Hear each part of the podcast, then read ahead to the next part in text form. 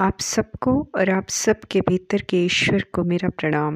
मैं बहुत प्रेम और सम्मान से नारायणी स्पिरिट चैनल पर आप सबका स्वागत करती हूँ। हम सब अपने जीवन की भागदौड़ में धर्म को अपना ही लेते हैं। या यूँ कहें कि धार्मिकता तो हर भारतीय की एक पहचान है।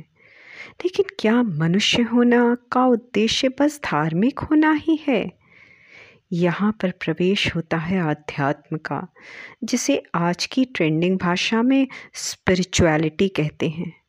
अगर ऐसे कहें कि धर्म तो एक खिड़की है, आध्यात्म रूपी आकाश के दर्शन करने के लिए तो गलत नहीं होगा। आध्यात्म के आकाश में प्रवेश करने के लिए हमारे ऋषियों ने हमें बहुत से त्यौहार दिए, बहुत से ग्रंथ और मंत्र दिए, बहुत सारे मानक दिए और हमने सब कुछ एक प्रोटोकॉल की तरह अपना लिया। यदि हम ये समझ पाएँ कि ये सब ऋषियों का दिया हुआ ज्ञान पूर्णतः वैज्ञानिक है तो हमारी प्रकृति उन सब त्योहारों को मनाने के पीछे के वैज्ञानिक दृष्टिकोण को देख पाएगी। आज का नौजवान त्योहारों को एक फ़ैशन से नहीं, विज्ञान से समझने लगेगा। अपने मंत्र, जाप और ग्रंथ, ये सब पढ़ना एक रिचुअल नहीं रह जाएगा, बल्कि हम उससे होने वाले चमत्कारों को जीवन में अनुभव भी कर पाएँगे और उसके वैज्ञानिक पहलुओं को जान भी पाएँगे। हमारा ये प्रयास हमारे जीवन में हमें एक वैज्ञानिक और धार्मिक व्यक्ति बनने में सहयोग करेगा, जो अपनी संस्कृति को गर्व से अपनाएगा। क्योंकि हमारी संस्कृति ही हमारी शक्ति का आधार है। ऐसा व्यक्ति जो आध्यात्मिक है, क्योंकि उसने धर्म को वैज्ञानिक पहलुओं को समझते हुए चला है कारण बन सकता है परिवार के भीतर और परिवार के बाहर भी एक प्रेरणा स्रोत बनने का। किसी को तो रिस्पॉन्सिबिलिटी लेनी होगी, किसी को तो शिव बनना होगा, विष का पान करना होगा।